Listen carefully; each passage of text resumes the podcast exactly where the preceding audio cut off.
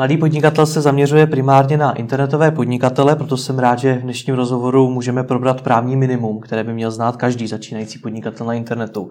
Vítám tady Ondřeje Projse z projektu Dostupný advokát CZ, na které mimo jiné i internetovým projektům pomáhá. Dobrý den. Dobrý den.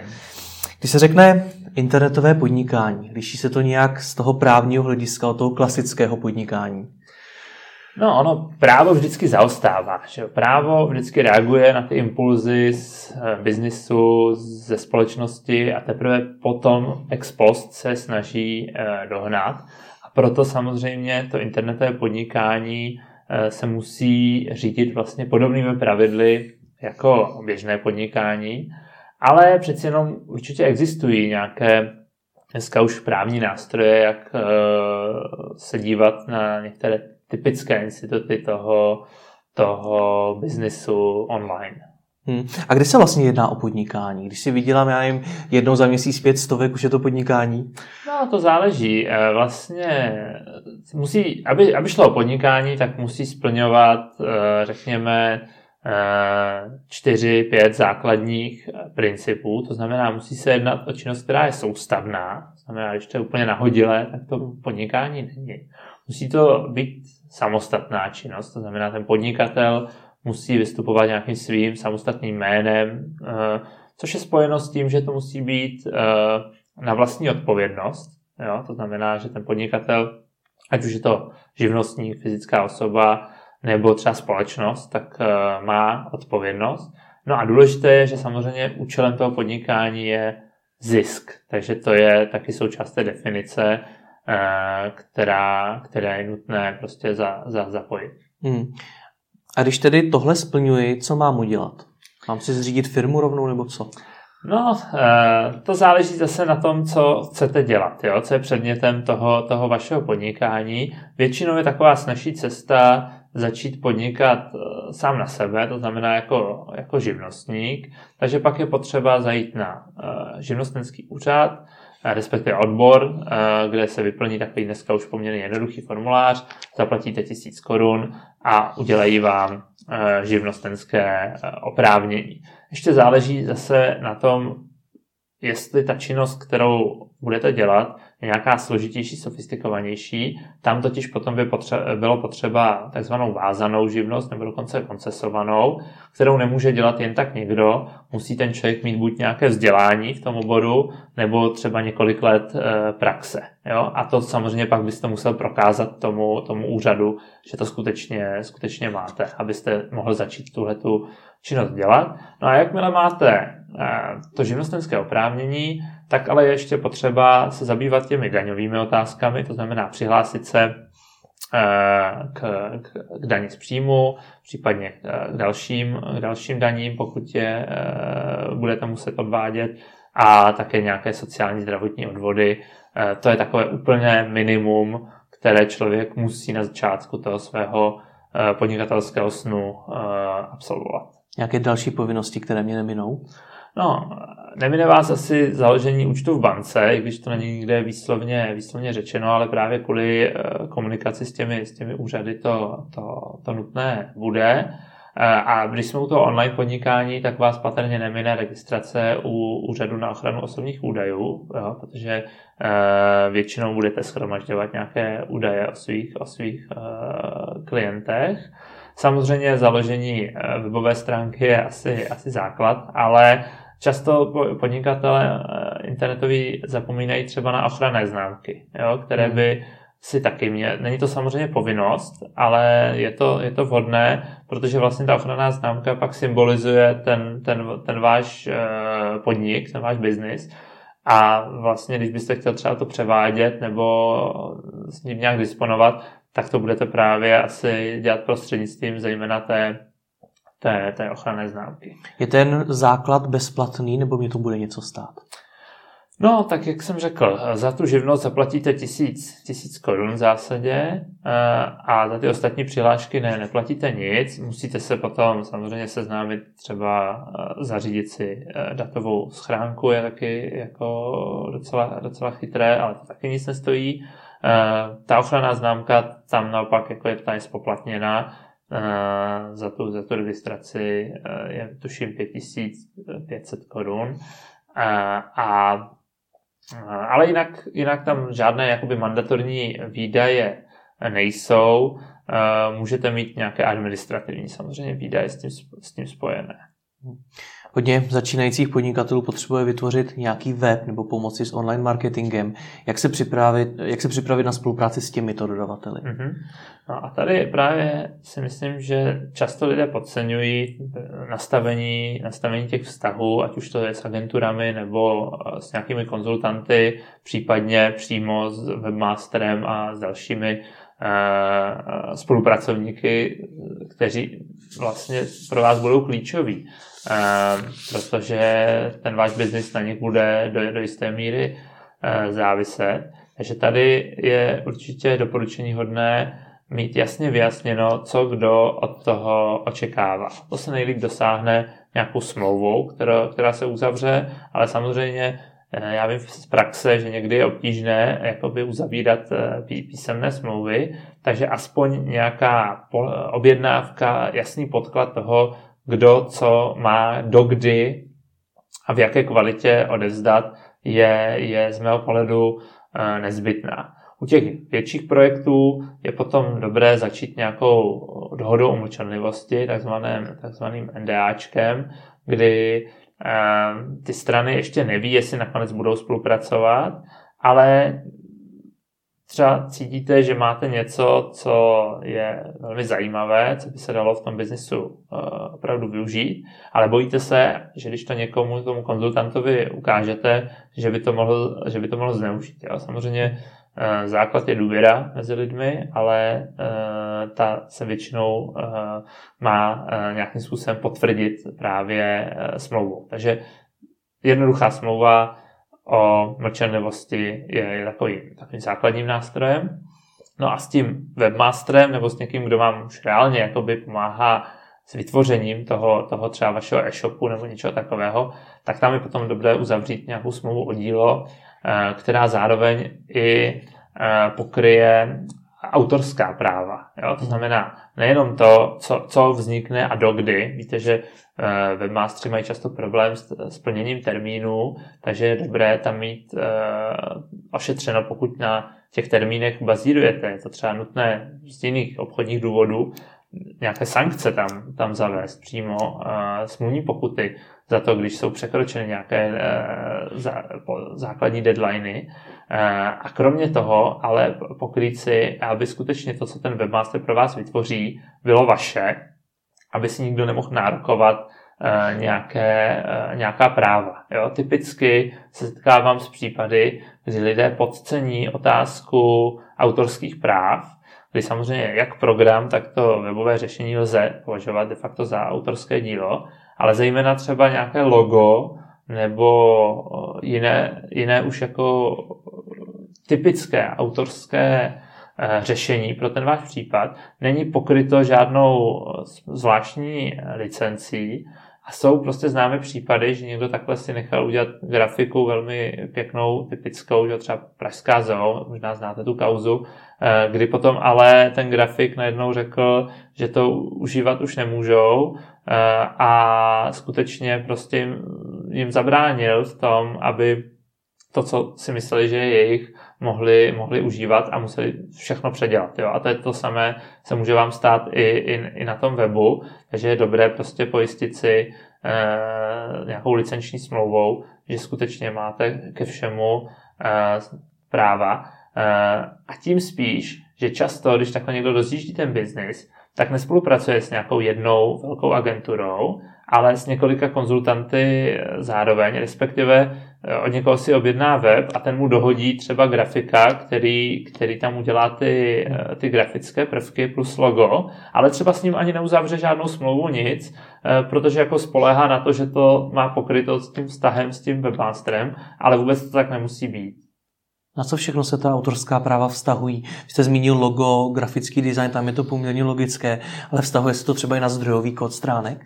No, programy obecně jsou považovány za autorské dílo. Jo, to znamená, eh, jakýkoliv eh, počítačový program vlastně je autorským dílem, i když nesplňuje ty požadavky na autorské dílo, které jsou poměrně tvrdé, jindy jo, to musí být originální, musí to být původní a tak dále, ale u toho autorské, u toho programu tam, tam se to dílo jedná. Což je další věc, jo, že, že třeba Eh, ten programátor by měl mít všechny licence k tomu, co využívá k tomu, aby fungoval ten váš program, aby pak nepřišel zase za vámi někdo, vy používáte tady náš program bez, bez dovolení. A vy řeknete, no ale to nám tady dodal pan, pan XY a oni řeknou, no ale nás to nezajímá, že jo, protože on od nás taky nemá licenci na, na, na ten program.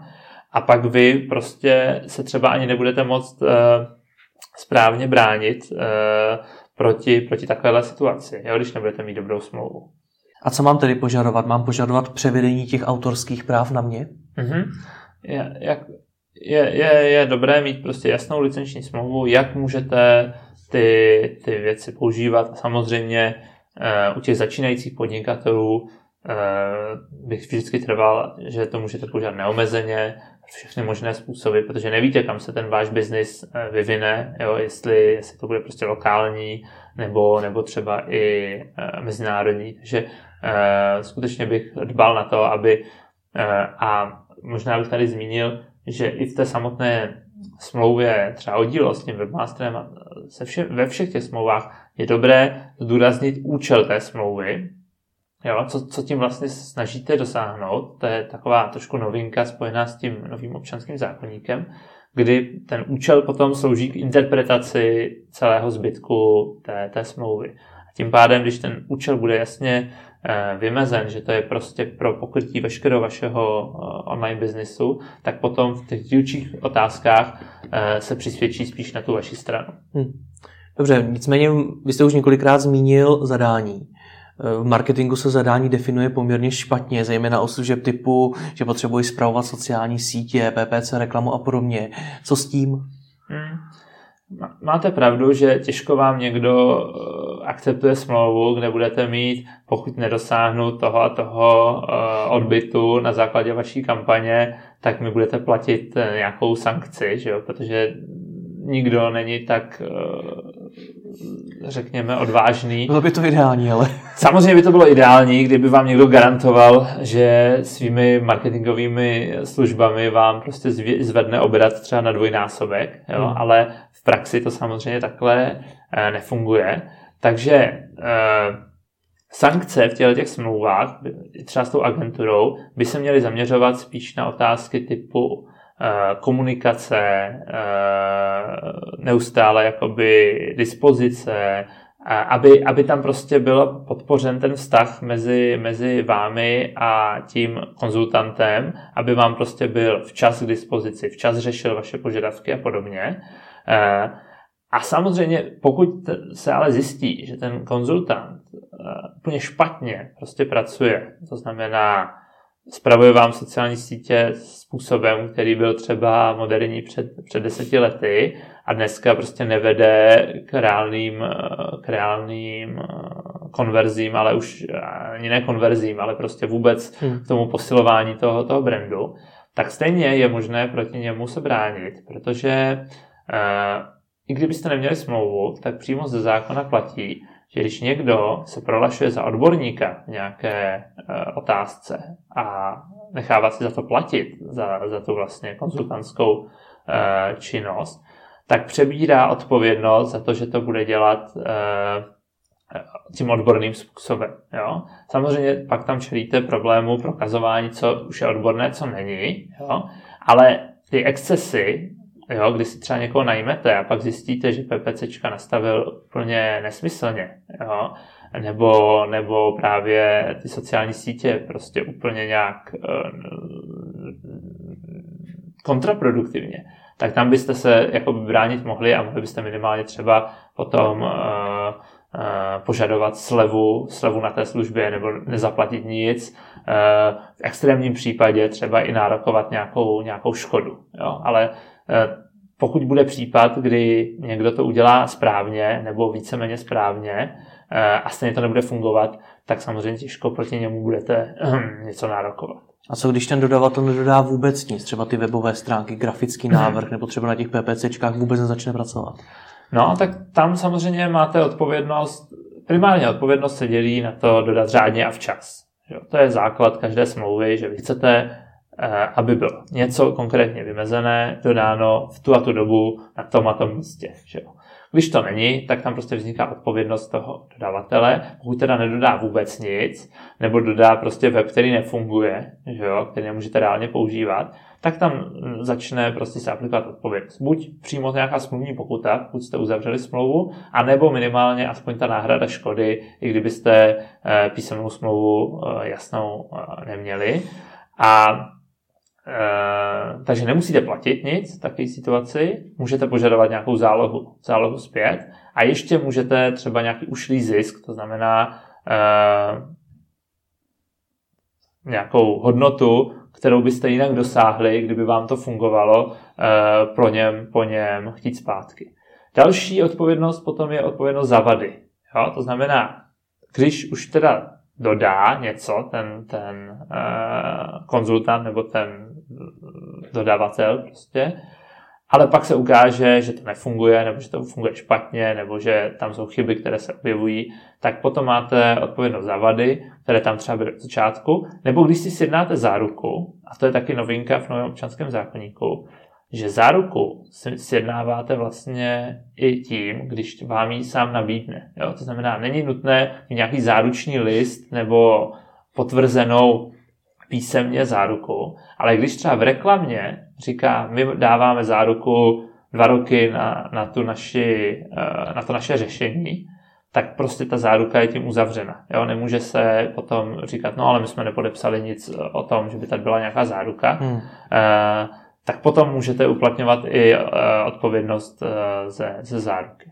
Tady to se používá poměrně často ve spojitosti s garancí vrácení peněz.